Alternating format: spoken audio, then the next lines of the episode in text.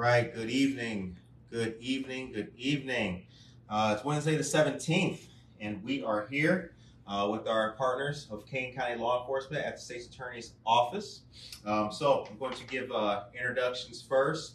Um, is it Sergeant? No, investigator. Investigator uh, Guevara of APD is here with us. Good evening to you, sir. State's Attorney uh, Jamie Mosser is here. And uh, Assistant Kane County State's Attorney Ms. Munshi. Good evening. Good evening. And Dr. Jenifer Adams, MD of the Elgin Mental Health Center. Hi. How y'all doing? Good. How are All right. you? Everybody's looking good. We're feeling good tonight. Um, so we'll be talking about um, involuntary admission and involuntary administration of court-ordered medications. Uh, and this discussion tonight um, will be a free-flowing discussion for the benefit of the listeners, for them to learn, and also to dispel um, things that we don't know about or are commonly, commonly, excuse me, misassociated with our topics this evening.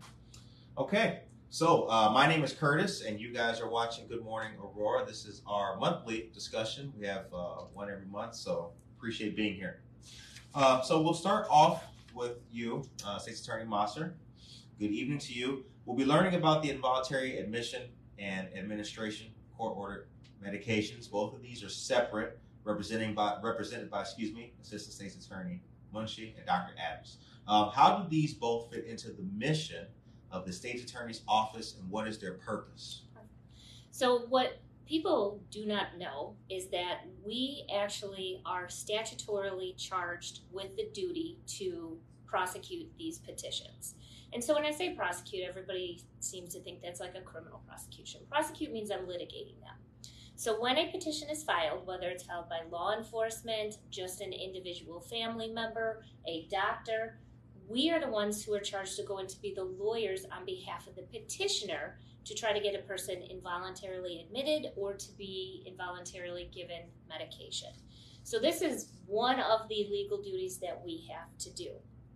The best part of the reason why we're describing all or discussing all of this now is May is Mental Health Awareness Month. And a thing that people do not understand is this process police get called, hospitals get called, we get called all the time, and they're going to say, oh, you know, my kid is just acting weird, I need them committed. And that's not the process. And so this is important because I want people to understand what it actually means for this, how we all can help in that process, and just to give people a little more information on what to do in case they have a family member or a friend who's experiencing some mental health issues. And Kane County has a separate mental health court as well. Correct. So, Okay. and this is important. We have discussed before our specialty courts where we have drug rehabilitative court, mental health court, which is the treatment alternative court, veterans court, and soon to be DUI rehabilitative court. We'll talk about that on another All day. right, okay. But these are for people who are arrested in the system, and we have determined that they are both high risk and high need. And as a result of all of that, I apologize. some technical It's all good. It's all I like, good. I like people to know we're real. Right, right. one to the pen and one to the pen. Right. Yes. So um, that's different. This portion of it is something that is held both in Elgin and Aurora with judges. We go into the Elgin and Aurora hospitals to be able to do these hearings, and then we have witnesses like the doctor over here. And so while we call it mental health court, I want to make sure people understand that there's a difference between this mental health call where we're doing these types of petitions versus when somebody's arrested and we put them in our special programming. Aha, okay, okay. Um, good evening, uh, Ms. Ms. Tell us about your work as Assistant State's Attorney regarding um, involuntary admissions, please. Good evening. Uh, thank you for so much for having us here. And so we are charged with, as she said, representing the people of the state of Illinois in the mental health proceedings. So we present the evidence, and we make sure that invol- that that there is enough support for civil involuntary admission and meds petition. We are also charged with making sure the petition is properly drafted. Keep in mind that we're talking about people's serious rights here. You know, you can miss a box or you can, like the crucial part of they need immediate hospitalization. We have to make sure those boxes are filled out Because what's the purpose of doing this if you don't fill it out properly? Then you're violating their rights. And we don't proceed. The key is to get them help. And we also make sure that the orders that are entered are drafted properly. And just like in criminal proceedings, we must serve justice, truth and justice first, and protect the rights of all the people, including the person who's subject to involuntary admission. Okay, and we'll talk. Uh, we will talk later about that specifically, um, and those people who do advocate for the individual. Um, I, I do want to mention um, and kind of highlight the civil process, though. As we talked about before the camera came on, most people have the the um, the thought that dealing with your state's attorney, sense. one is in a uh, criminal proceeding. Um, so that's a good thing to dispel, kind of right there. Right away, yes, this is a civil involuntary admission. So this is part of the civil uh, section. So we're not, this is not criminal charges. We're not taking them and charging them. We're basically trying to get them help so that they could then go enjoy their life, be move away from the you know the need that they have and be stable and enjoy their life. So that's the key here. And uh, so you know I could talk to you about some of the misconceptions that are out there. Uh, You know what? like. We're, we're gonna come to that. We're gonna. Ooh, this is a good one. Yeah, because Oh, I want I want to tell you about the Oh, we're- misconceptions. Um, yes. we're we're we're we'll get there. We'll Mhm. get there. Um, I do want to uh, uh, speak to investigator Guevara real quick. Um, in in your work with the Aurora Police Department, um, and not just during the month of May for Mental Health Awareness Month, but even you know all the time in your work. Um, how have you interacted, or your staff or team interacted with involuntary admissions? Well, it's something that we're doing every day. Yeah. Um, it's you know this is something that happens every here and there. It's it's very much officers are um, out there getting calls uh, from our dispatch center where people are in crisis and need help, and um, if the officers uh, see that they meet the criteria to complete a petition for involuntary admission, they complete that paperwork and you know work their way to getting that individual in crisis to the hospital and getting them with uh, medical staff like a doctor, nurse, psychiatrist, etc. Okay. Without having uh, all the black and white on hand with you at the moment, about how many calls are received perhaps per month? So per month, it's difficult to say statistics wise because when we get a call for a mental health crisis, sometimes it gets called in as a disturbance, gets called in as a assistance needed. There's ways that calls get labeled that in the end, not necessarily knowing maybe what the disposition is until we're done with it. Uh, but I can tell you that last year in 2022, we had a 1,096 police reports, generally for petitions uh, for involuntary admission. Okay, so it could be, as you as you mentioned, it could be a disturbance, the end result being or underlying being a mental health Yes. issue. yeah, sometimes it's not just as clear cut when it comes in through 911. They're doing their best to kind of gather that information for the officer when they're getting dispatched, but it's not until maybe the officer gets there that that they recognize that it's a mental health crisis. Um, maybe it was because somebody was suicidal or they were homicidal. And again, when they're gathering that information, that's when they make the determination on whether or not they need to be hospitalized. Okay, interesting. The time is 6:09 p.m. Uh, and now, Dr. Adams. Good evening. Good evening. All right. Um, so before we speak about um, involuntary administration of court-ordered medications, IACOM. That's put here. I came up with that, so if anybody uses that, I would like my flowers, please. Um, what's your background? How long have you been with the Elgin Mental Health Center? Um, I am a psychiatrist, um, which means I am a medical doctor. Um, I went to medical school at University of Illinois Chicago um, and completed a residency in psychiatry. So, um, psychiatric physicians have spent generally four plus years in residency where they are practicing psychiatry um, in order to be trained to practice independently. Um, and I also completed my residency at University of Illinois Chicago in order to uh, be a practicing psychiatrist. Um, I have uh, worked in forensic psychiatry um, through Cook County prior to working at Elgin, um, and then I joined Elgin in October of 2022. So I've been there a little over six months now. Okay, awesome. And you light up when you speak about it, so that's uh, that's very in, in, uh, indicative how much you love what you do. Uh, now let's talk about some of the common misconceptions um, about this evening's discussion, and anyone can take anything. We just talked about the civil process as opposed to criminal. Um, we also talked about from APD's perspective or police perspective um, how calls are labeled and then what the disposition may actually be. What else? What are some other misconceptions that we have in this field?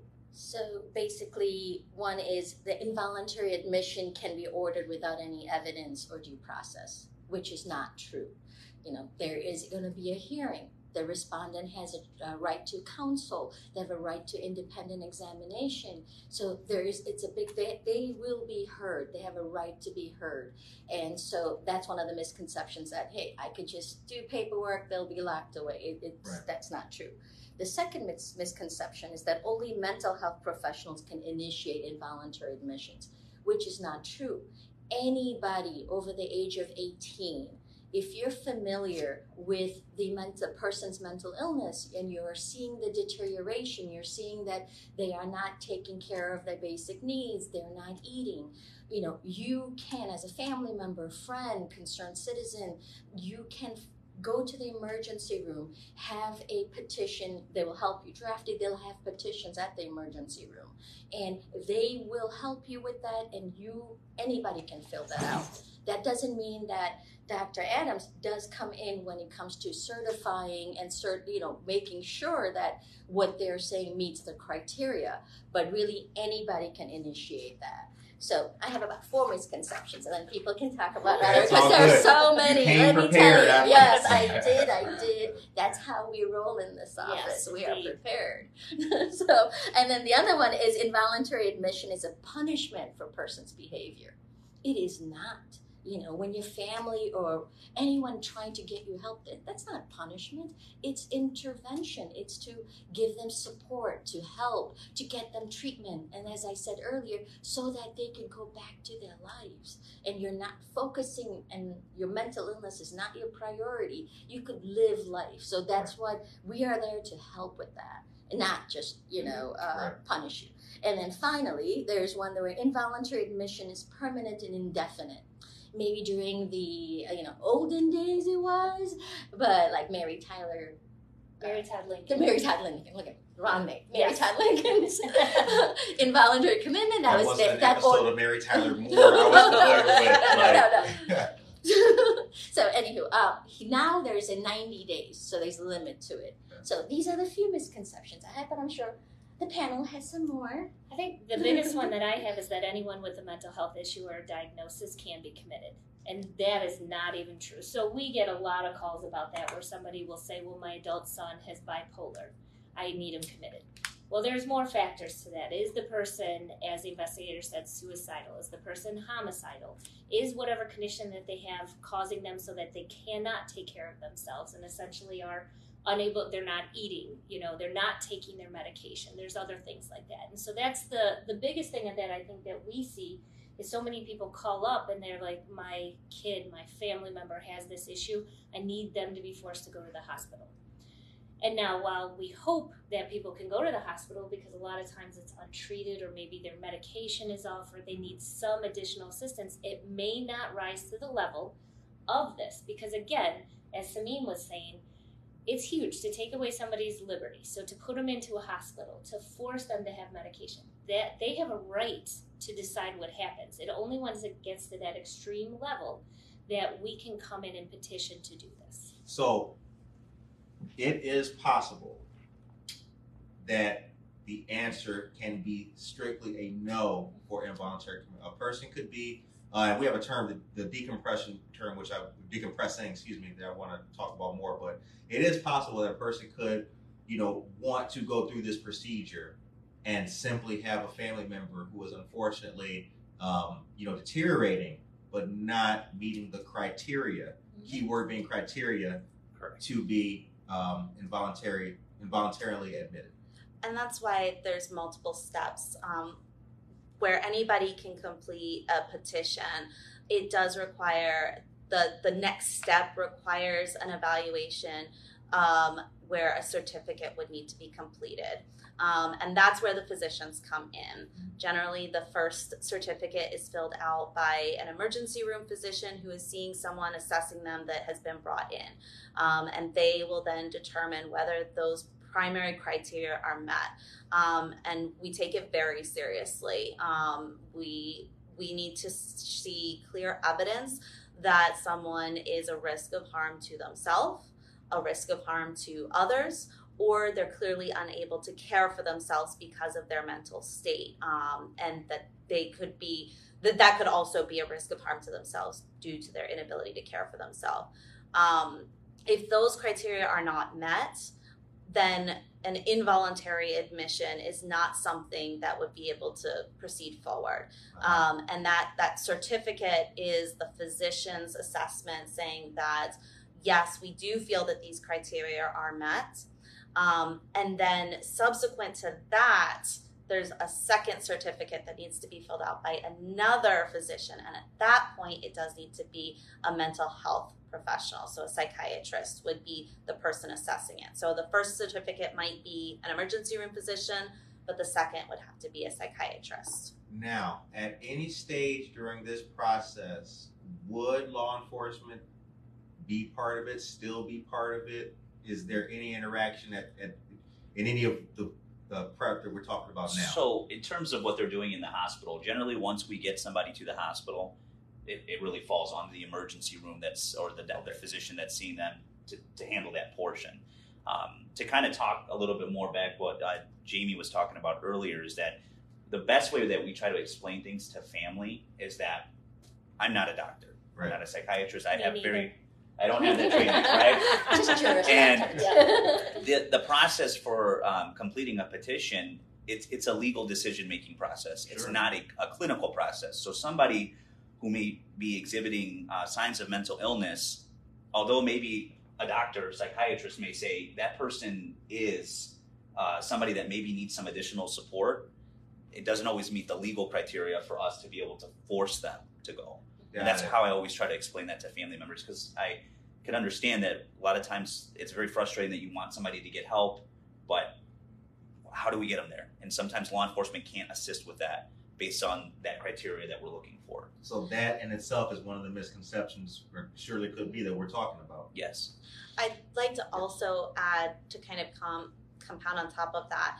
If someone does not meet criteria for an involuntary admission, but does seem that they would benefit from admission, we have options to do voluntary admissions, um, and the, the threshold there is much lower. So, um, and regardless of whether somebody meets criteria for an involuntary admission or not, I prefer for them to come into the hospital voluntarily. Any physician would prefer for the patient to come in voluntarily. So we do our best to counsel the patient on what the benefit is for them in coming into the hospital um, so that they are making the decision voluntarily as opposed to us taking away their rights and, and doing an involuntary admission. Um, so in in the vein of misconceptions, and then I'm gonna we'll and then move on with this part, but and I I don't mean this to be um, funny at all, but is perhaps part of the misconception that the, that the, that the word involuntary. Is in all of this, and is it in there for legal reasons purely, and cannot be changed, with which we could possibly end. You know, that's a serious question. So the involuntary nature of it means that legally and both then clinically, we believe that they should be. Okay. What people have to understand is that, especially undiagnosed mental health or misdiagnosed or bad medication or whatever it is, causes people not to think logically in the way that we would think. Sure.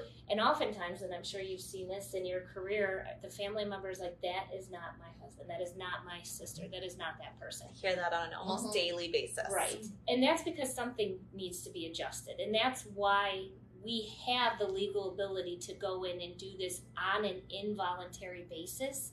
Because at that point, as the investigator said, it's about decision making too. So they're so far gone, both legally and mostly clinically, by the way, that they're not making the best decisions for themselves. Then we come and we make those decisions. Uh, the time is eight. Excuse me, six twenty. Man, I was going to say that time flew. Right. I'm u- I'm in morning mode still. Um, okay, next question. Um, how does one balance? Um, how does one balance public and public health and safety with individual civil rights? Mm-hmm. Also, what rights does a person have who may be facing the potential for involuntary admission? We we kind of talked. You know, we, we got the thirty thousand foot view of Right. the rights, but let's dig in a little bit more. So I have the, again my list. I have my list of rights of admittee. This is what they are actually provided w- with the petition. Yeah. And one of them is once they're brought to the emergency room, they have a right to be examined within 24 hours. Yeah. And if they're not uh, examined within 24 hours, they must be released. Also, the respondent, the patient, does not have to talk to the examiner. They have a right to remain silent. Of course, we want them to talk because the key is to get them help. But they have a right, they don't have to talk to them. And then, as I flip it over, um, also when they do the petition and they do the certificate, they have a right to get a copy of it. So they get a copy. And as she stated earlier, they have a right to be to sign uh, admit themselves involuntarily anytime during this process started they have a right to do that they also have a right to an independent examination so they could go get their own doctor to examine they have a right to do that they have a right to a jury trial for involuntary admissions not for involuntary meds so they mm. have a, they have a right to a jury trial they also have a right to an attorney in Kane County, we have some fine attorneys in the public defender's office. They work really hard and they defend their clients very well For free. for free. Sometimes, you know, we where it's adversarial and sometimes hmm. they are a little special, but yes, they, they worked. Well, they're doing their job, right? Yeah, they, they're doing their job. I mean, exactly. They work. They, Yeah. they work really hard, and they really, really are fine public defenders. I'm not. I mean, just they really are, and they will be very well gonna have to fast forward represented. on this. You're getting me in trouble now. and they have a right to be present at the hearing. Right. And and of course, unfortunately or fortunately, they will lose their FOID card and they will not be entitled to get a FOID card if they get involuntary admitted. But Okay. going to your first question, what is the intersection of this? Like, why should we care so much that we involuntarily do this? Which is taking away their liberty at that point. They Right. can't leave. Um, to me, it prevents worse things from happening. And so when you have something like this where you see all the signs and you not only ask for our legal opinion, but we make sure that there's doctors involved in all of this, we're doing everything right and following the steps. Um, one of the worst cases that I've ever come upon was really early in my term, and it was a woman whose adult son had had a head traumatic head injury, started to smoke a lot of cannabis, which caused his personality to change even more. He actually physically battered her, and he was charged with a misdemeanor here in this office. She came to our office and she's like, "Please help, please help." She's like, "I've taken him to the doctor. The doctor says his meds are fine." It just kept helping, and she knew, and she knew. So we had filed to have a diagnostic center evaluation done of him, but then in the meantime, he had such a break that he actually had a tool and attempted to kill her. She went into the hospital, she lived, she survived, but had there been some sort of intervention in between, it might have prevented what happened. Now, again, she had gone to doctors, she had gone to hospitals, he'd been released, so he may not have been that far, but to me, that's what does it.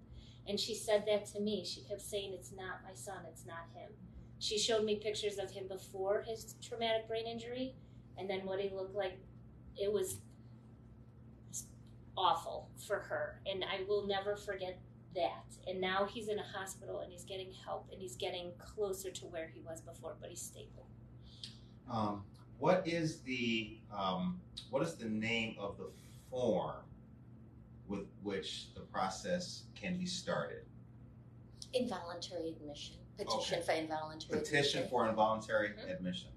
Um, now that is available if one is at a hospital. Online. You can You can Google it. Oh, it is on. Oh, Yeah. really? If you Google Illinois petition for involuntary admission, it pops up. Yeah. Um, Mhm. And that's often how I actually download it myself. Yeah. So even Oh. even being at a Department of Human hospital. Services, I believe, is the one that published it. Yes. IDHS. And you okay. can type it right into Yep. it, so it's very easily. You know, It's in a very easy format. Yeah, very easy format. Um, now let's talk about um, patient acquiescence and refusal. Um, what actions do yourself or staff take in both situations when dealing with the patient? Um, so each patient is going to be very different um, from the time they come in to the time they leave. Um, we might see a lot of different parts of the mental illness as well as parts of the patient. Um, oftentimes, um, we will see patients that are refusing any care. They're refusing to speak. They're refusing to give any history, any information um, or they'll they'll speak to us, but they're refusing any type of intervention despite being you know informed. Hey, this is what we're seeing. Um, any hospital is going to have a, a, process by which the treatment team is meeting with the patient on a regular basis. Um, and that is to build up rapport, to, to kind of let the patient get to know the treatment team, as well as for the treatment team to get to know the patient. Um, and learn, you know, what are the things that are, you know, in the case of refusals, what is what is the hurdle? You know, why is somebody refusing? What is the concern? Um, for some people, it is solely that the mental illness itself is causing them to have such illogical thought, um, or uh, in the cases of some people with, with paranoia or, or thoughts of being persecuted, that they're not able to trust the treatment team, they don't trust the medications and they're not able to make a rational decision because of the illness. And it, it's important to note that that's the illness, that's not the person. Um, and that's kind of where we, we start to look at things and understand why is this person refusing.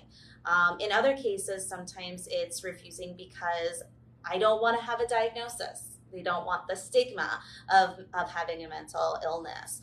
Um, and so in those t- cases, it's a lot of education. It's talking to them, making sure that they understand that just because you have a diagnosis of mental illness doesn't mean your life necessarily has to change. I know many people that live full fulfilling lives with diagnosis including you know severe mental illness including schizophrenia bipolar and they're fully functional and successful in their day-to-day lives um, outside of the hospital and so kind of really trying to understand what's happening when somebody's refusing care. Um, when they are agreeing to care, we also have to take a step back and understand why they're agreeing to care. Um, we want to make sure that somebody understands what they're agreeing to. Anytime any physician makes any clinical decision, we're assessing whether or not a person has the ability to make that decision. Mm. Um, we call it we call it assessing capacity. Do they have the capacity to make a decision about their medical care? Um, in the cases of acquiescing to treatment, um, it's kind of a lower threshold. We, we really want them to get the treatment that they need. So if they are willing, we're going to make sure they have a basic understanding of the risks and benefits. If they're unwilling, that's where you know we really have to understand then where that's coming from and how can we you know get them on the on the track to treat them because our goal is always to get them then out of the hospital. We want everybody in the hospital to get out and get back to their lives. Uh, the time is uh, 6:29 p.m. Made that that was the the right time uh, um, this time. So um, now in that same, um, well, they're they're there for 90 days as the maximum. The, well, not necessarily. Not necessarily. Yeah. Okay. yeah. You could file another petition, and Okay. you have another hearing, and it'll be another ninety days. Ah. So there's a lot of different parts of, of being admitted where yes, you the initial involuntary admission at any point after that, somebody can say, you know what, actually, you know, maybe they started treatment and they say, actually, I did need to be here. They can sign in voluntarily, um, like was already mentioned, at any point. Um, and when somebody signs in voluntarily, um, they also have at that point the right to request a discharge. Um, in the state of Illinois, we call it a five day. A, a lot of people know the term a five day. I want to sign a five day, um, which is basically them requesting to be discharged. At that point, um, you know, we can we work with the patient if they're appropriate to be discharged in five days. Then they're able to leave the hospital. Um, if they're not appropriate to be discharged in five days, and the patient agrees, you know, I'm not ready to leave, they can rescind that and stay in the hospital still as a voluntary patient.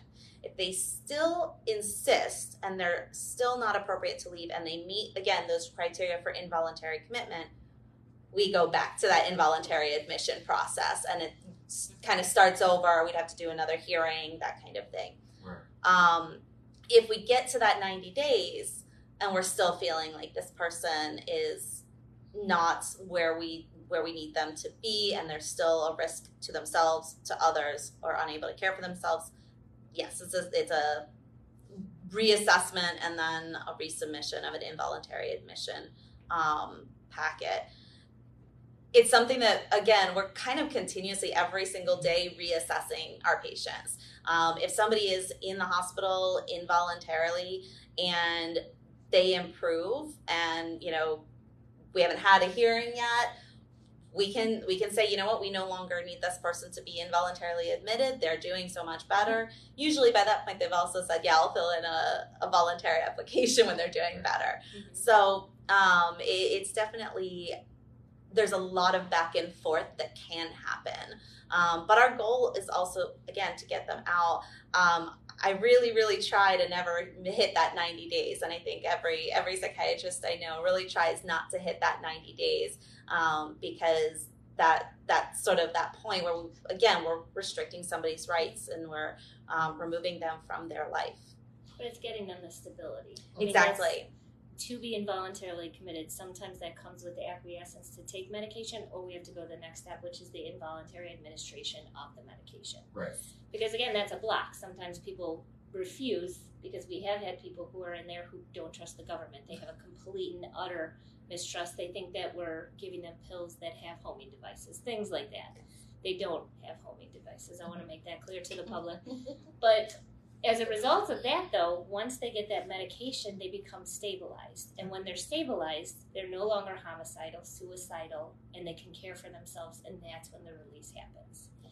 Uh, the time is 6:33 p.m. So this next question um, is going to be um, more for Investigator Guevara, State's Attorney Mosser, um, Assistant State's Attorney Munshi, because we know Dr. Adams, we know that you're uh, quite qualified.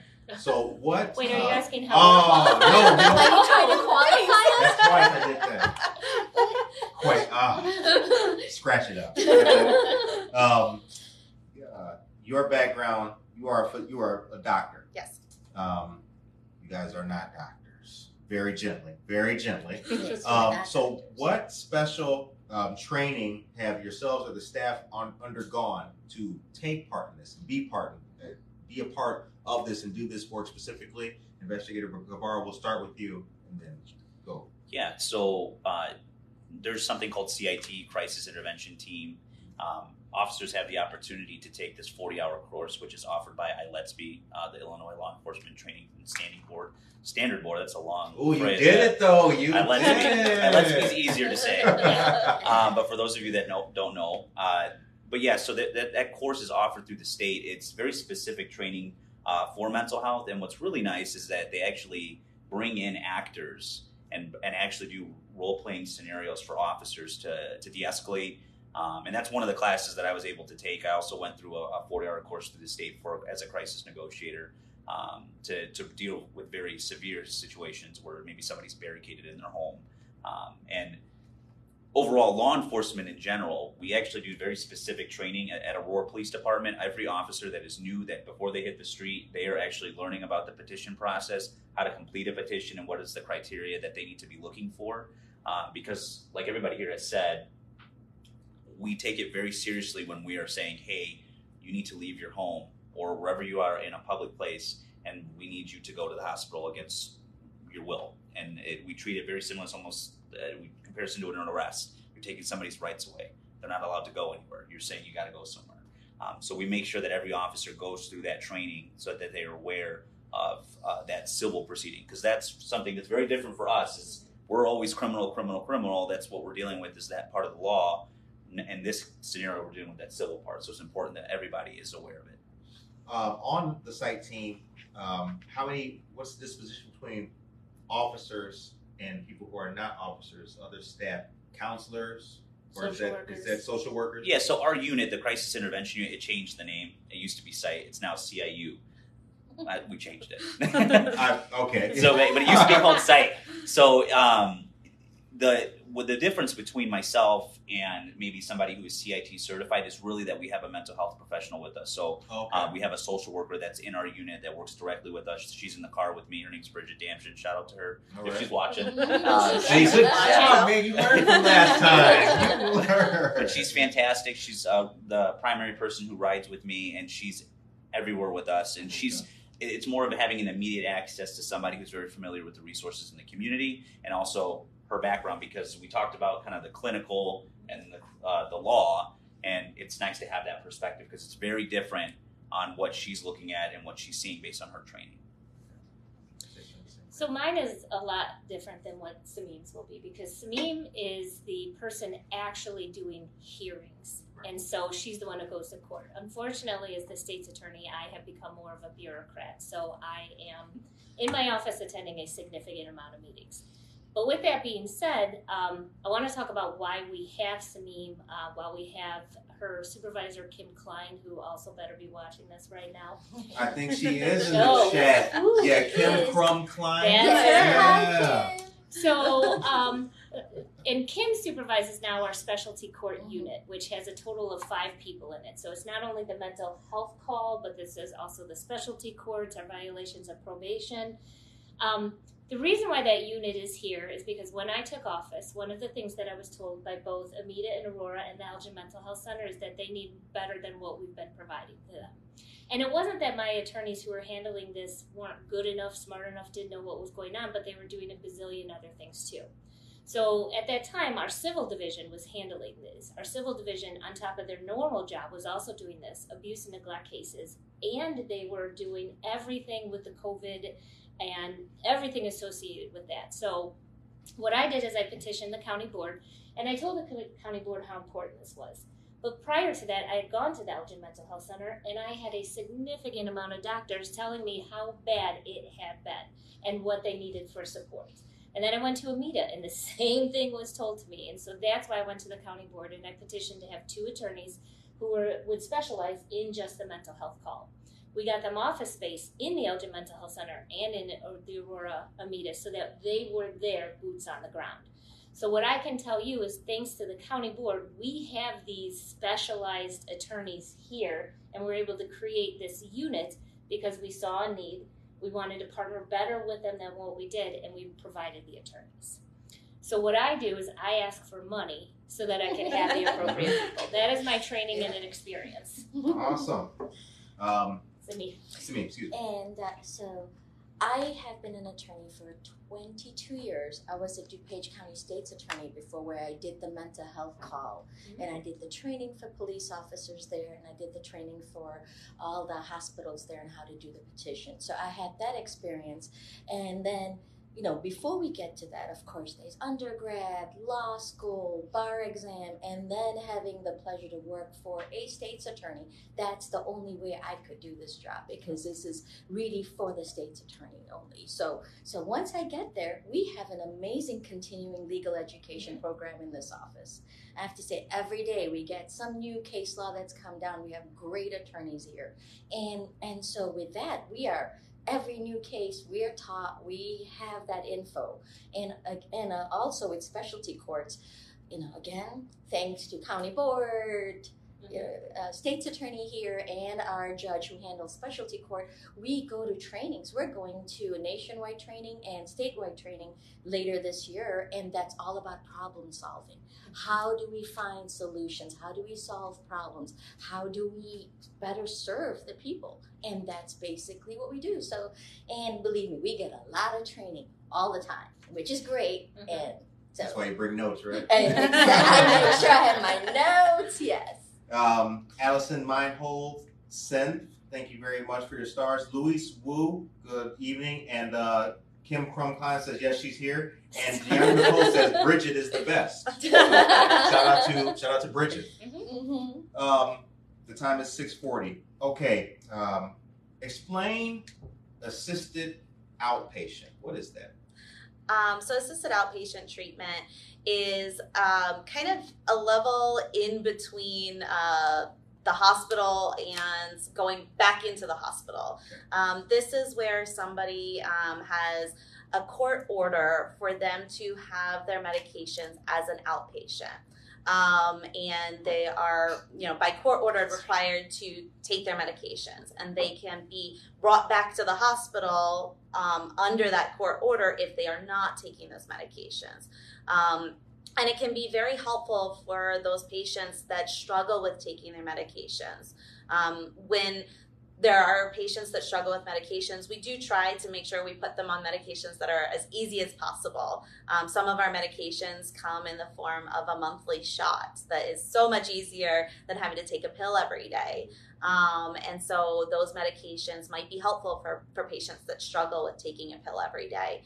Um, but if they miss that appointment to get their monthly shot, or if their family comes in and they're like, this bottle of pills hasn't been, you know, none are missing, um, then that assisted outpatient treatment is a legal document, it's a legal order that they can then be, you know, call in for uh, you know, a wellness check, bring to the hospital, and either get the medication um, there in the hospital. Sometimes just getting it in the emergency room or in an outpatient clinic is enough, um, or sometimes it does go to the level of then they need to be hospitalized. Um, and uh, with the time that we have remaining, we got a good amount of time actually. Uh, please explain autonomy, beneficence, non-malfeasance uh, in regards to the work that you do. These terms, want to want to dig into these terms and, and talk more about those. So these are what we kind of consider sort of the, the core of medical ethics. Um, and um, with respect to physicians, all of our ethics training, we hear these these terms. So uh, beneficence, non-malfeasance, uh, autonomy, and then the fourth one is justice. Um, those, I know that one. Yeah. yes. From a medical perspective, when we when we we'll start with justice. From a medical perspective, um, justice in in our world is kind of weighing that risk and benefit. When we're talking about a medication, you know, are there side effects? What is the risk of those side effects compared to the benefit of the treatment with the medication? Um, and so that's a, a big part of weighing what we need. Um, on an overarching scale, it's also you know doing exactly what um, you know, our state's attorney did in looking at what's the system. How do we how do we make the system so that it is available to treat everybody appropriately medically. Um, as far as uh, beneficence and, and non malfeasance, these are kind of opposite sides of the same coin. You know, beneficence is that you know we're supposed to be doing good for others. Um, that our job as doctors is to be caring for others. Um, and then non malfeasance is what everybody's heard: that do no harm. Um, you don't want to be doing harm to others. Um, and then autonomy is basically what we've been talking about this whole time. That is a person's right to make their own decisions. Um, and this incorporates not just you know their ability to make their own decisions, but making sure they're of a sound mind to do so. Um, and so when we're talking about taking away somebody's rights, their illness has sort of removed their autonomy um, because they're they're no longer of a sound mind to be able to make that decision. Um, so the illness is what has actually removed the autonomy. And when we're taking away that right, our goal is to get them back to that place where they can make decisions with autonomy. Um, there have been, and uh, I know that the state's attorney's office has done a lot of work in regards to victims of domestic violence. Um, up to and including stalking, harassment, and all those kind of things. Um, for that person who may be a negative influence in somebody's life and want to be vindictive, so they're going to try to write a petition about Sheila because I don't like her anymore, or the people who try to do, you know, bad actors with this. Um, it seems like there's checks and balances in place to prevent that. Is that the case? Very much so, except if it's my husband. He's getting committed. uh, he better be watching this right, right now. So, um, there are very a lot of checks and balances. And also if somebody does that and they're swearing to a petition that's perjury. We're going to come after them as a result of all of that. So there are a ton of check and balances not only because they draft the petition we're going to review it to see if it's legally sufficient. But then frankly this certificate process where you have one person do a certificate then a doctor do a certificate we're not holding people who shouldn't be held and Right. so i don't want anybody to be worried about that with the exception of my husband but it's it's really designed to be this way to actually help people and not allow people to harm them Um, when we do those evaluations for certificates, we do them with just the patient. So if there is any concern for that, we make sure that those evaluations are separate from anyone else, including um, the petitioner. so patient client privilege is It- upheld. It is upheld, exactly. So even though somebody's writing a petition, it does not give them the right to know the medical condition of the patient themselves. The patient is the only person that can give permission for that person to know their medical. In fact, we can't even confirm or deny whether or not they are admitted without their permission.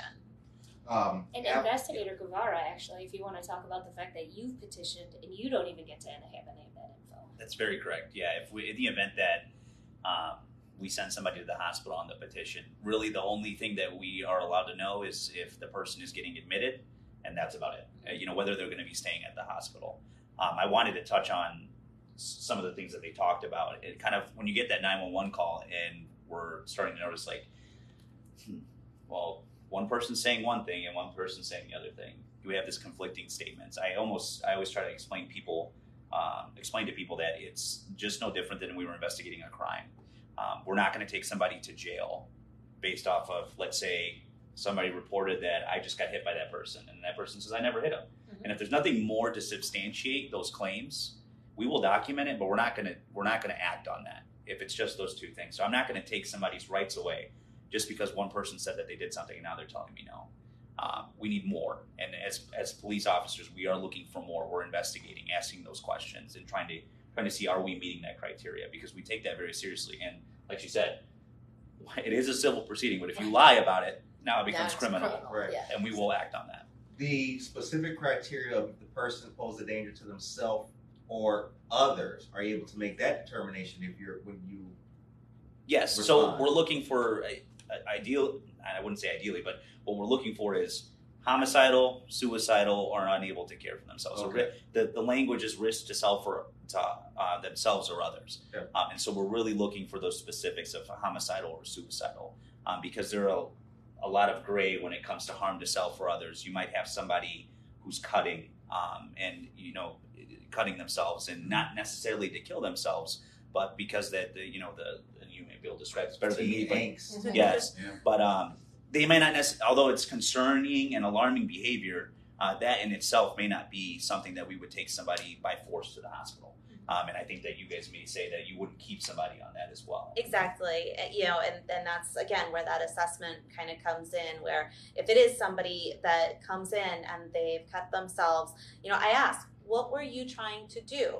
You know, and and that differentiation, I just, you know, I I, I wanted to have a suicide attempt versus I I was just cutting myself for there are various reasons that people might cut themselves. Um, we really do look at that. And sometimes those are patients that we could say, you know, hey, we can help you. Do you want to come into the hospital? Those those are one of our you know categories of voluntary patients that you know they come in, they could use help.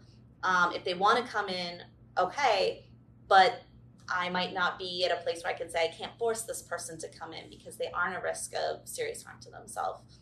Interesting. As police, we're always trying to get people to go voluntarily. We anytime we come in an interaction where somebody uh, may be in need of additional support with additional resources, um, and maybe the emergency room is the right place, we want to try to get that person to go voluntarily. If they meet the criteria for a petition, even if they're voluntary, we still do it just in case there's a change of heart um, at the emergency room. But we're always trying to get somebody to go based on their own decisions. Um, Allison, uh, Mindhole Synth asks or says, "Thank y'all. This has been very informative and comprehensive. I'm hoping I can access the video to share with my fellow MHPs at AID. Yes, you can. This video will remain here on the Facebook page uh, and be shared to the state's attorney's page as well afterwards. So uh, yes, it will be. Um, now, uh, and actually, Judy Bland, so glad to hear the process of involuntary commitment has been approved. Thank you for the valuable information. Appreciate all that you do. Well, thank you very much, Judy. If that's the same Judy Glenn who used to work here years and years ago, hello, Judy. Oh, hey, Judy.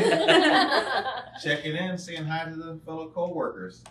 Um, question, is there an option for a person to tour the inpatient setting? I struggle with clients to go voluntarily because they have this idea of what a quote psych ward looks like, close quote. Generally, we we don't allow for patient privacy reasons. Um, it, it would not be something that we could you know tour because there are actual patients in those psychiatric units. Um, depending on the hospital, depending on the facility, they may have um, pictures or videos or things like that. And I would just recommend reaching out and asking, um, you know, if you're if you're considering uh, if, if, there's a hospital that you refer to frequently, um, seeing you, know, do you have some pictures of a room, for example, or pictures of uh, the the day area or the activities area that you could share, um, and those might be something that a hospital could potentially provide because you can get that individual picture without any patient information in it.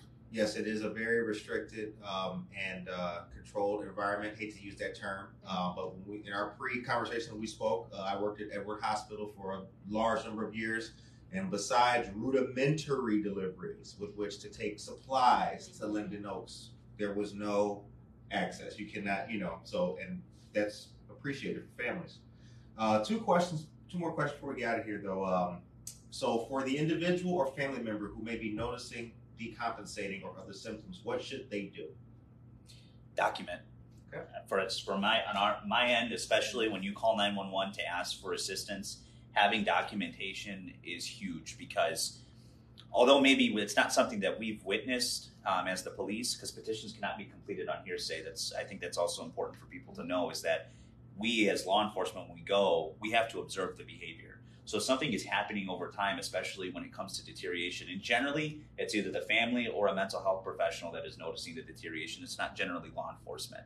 And when you have that documentation to show the deterioration for somebody, it's helpful for for us to say, okay, wow, this is a lot, versus calling just the day that has kind of built to the point where I think we need to go, and now we don't, we're not there. You know, all the other days that you've observed this behavior, um, it's nice to know a little bit more and um, and that also helps with us. Maybe law enforcement at that time can't send that person to the hospital, but maybe now we're looking at working with the, the courts and getting a court order.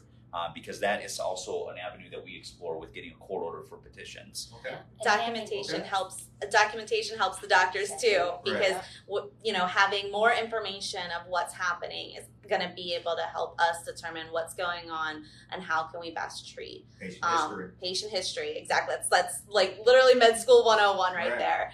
Um, as far as Hey, you know there you go, there you go. like he does a podcast and he's a doctor. There we go. Um, you know, and I'll, I'll add in addition to the documentation, um, you know, if it's not, you know, an emergency situation, calling the doctor, um, you know, especially if somebody has a doctor, calling and saying, hey, this is my concern.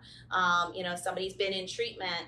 That outpatient provider might be able to help guide what might be a good um, course of action um, to prevent it needing to escalate to the point of having to call um, police or or you know go into the emergency room. Can I Um, information real yes, quick about yes. this? Um, like medication that they're on, last doctor's appointment, who the doctor is, any other diagnosis is huge. So most of the time, if this is a family member, these are things that you know. So you know where their pill bottle is. You know, even snapping a picture of that and being able to provide it to the police or to the hospital is big because part of what they're looking at is was there a prior diagnosis? Okay, it says that they got this on June 1st for their prescription, and it's supposed to be a 30 day prescription, and there are 30 pills in there, and it's now June 15th. Like, that's huge for them. So, any information like that to provide means that they're not trying to go back and recreate everything.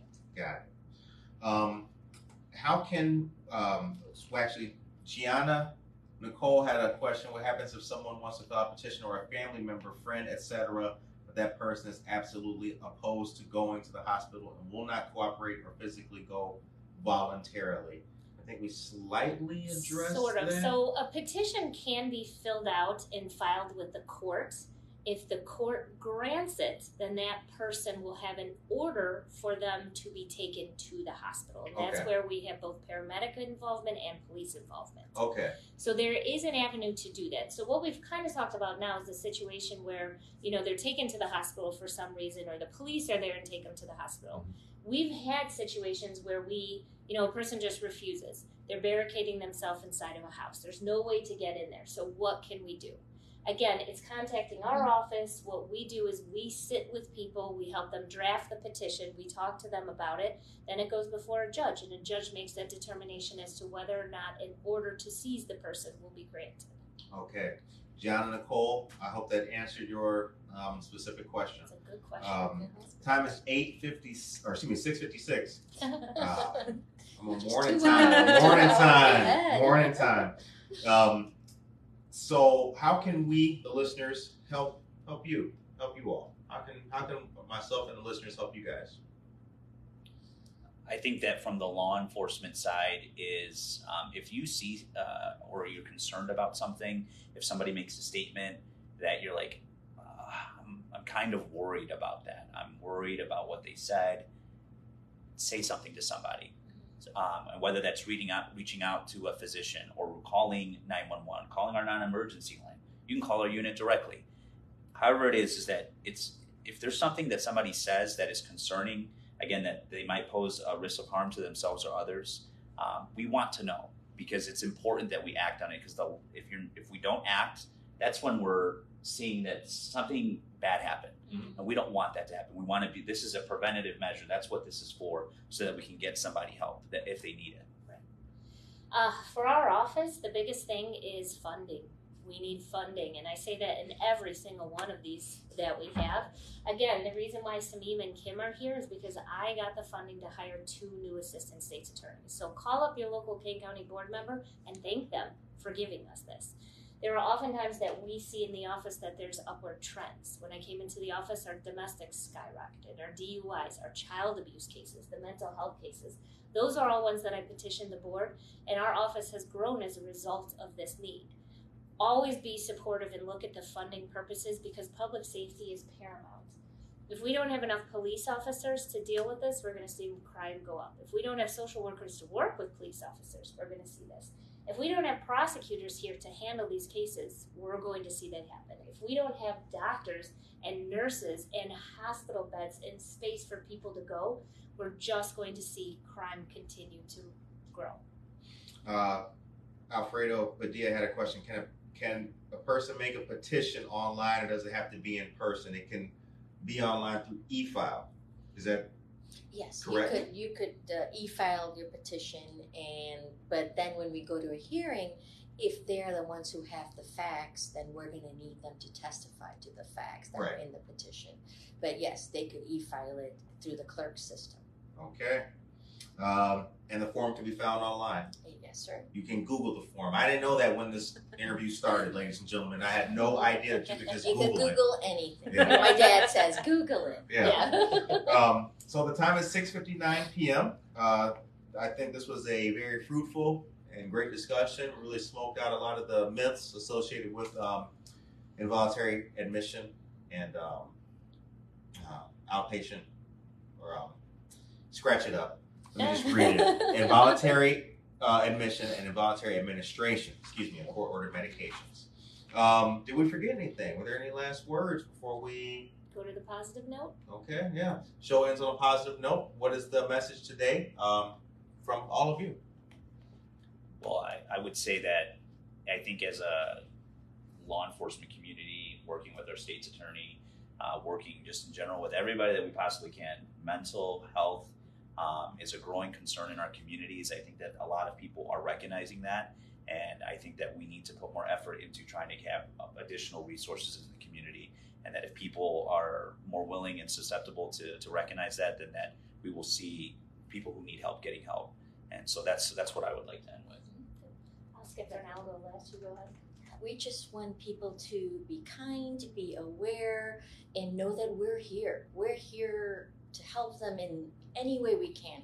If we can help, we will point you to the direction and say, go talk to this person. So, but we're we're here. Basically, we're here to serve the people of Kane County. And thank you for that, allowing us to have that opportunity. Absolutely. from my perspective, um, you know, biggest biggest joy of my profession is seeing someone make the transition um, from being acutely mentally ill to being able to leave the hospital. Um, and so it, it, it gets better. Um, and anybody that is currently suffering with any um, mental illness or has a family member that's suffering with mental illness, it gets better and you have resources and we are here for you. Uh, mine is that I truly believe that I have the world's best job. There is nothing better. I spent uh, all of yesterday down at Springfield talking to uh, our reps and our senators and seeing the process and advocating for and against certain bills, but also asking for money for Kane County because apparently that's all that I do is I ask for money. Um, but I came back here just loving what it is that we've done over these last two and a half years and the partnerships that I've been able to make and um, how we're taking a different tactic, especially in law enforcement. In law enforcement, we were kind of raised to, you know, person commits a crime, they're going to jail or prison. It was punishment, punishment, punishment. And you've heard me say this over and over again. That's not the philosophy here at the state's attorney's office. Um, we know that there's some people who are so bad and unsafe that we have to put them behind bars. And we will do that. And I have some of the best attorneys throughout the, I would say, the United States here in this office. But we also know there's so many people who become criminally justice involved because of mental health issues or substance use or lack of resources. We get to advocate to have great people like Samim come to this office so that we can truly help people get out of this. The great partnership we have with Aurora, where we're looking at a person and not just the sum of what it is that they did that particular day. So, for my purposes, I hope everybody learned what this process was. They saw that there's a resource here in law enforcement, in the state's attorney's office, in our hospitals, and they walked away knowing that we are doing the very best we possibly can in Kane County to make sure that people have every opportunity in life. And I will continue to do that as your state's attorney. Well said. Well said. Well, ladies and gentlemen, uh, this was our um, monthly um, Kane County Community Forum and discussion uh, with our great partners. Once again, um, Assistant State's Attorney uh, Ms. Munshi, Dr. Jenifer Adams, MD, Elgin Mental Health Center, Kane County State's Attorney Jamie Mosser, and Investigator David Guevara of the Aurora Police Department. Um, so glad to be doing this with you guys every single month. Thank you for everyone uh, who had um, great uh, questions this evening. Uh, this interview will stay on the Facebook page. It is here. It'll also be added to Spotify and YouTube as well. Be blessed. Have a good evening and take care of yourself and each other. Thank you. Thanks Thank for you. sir.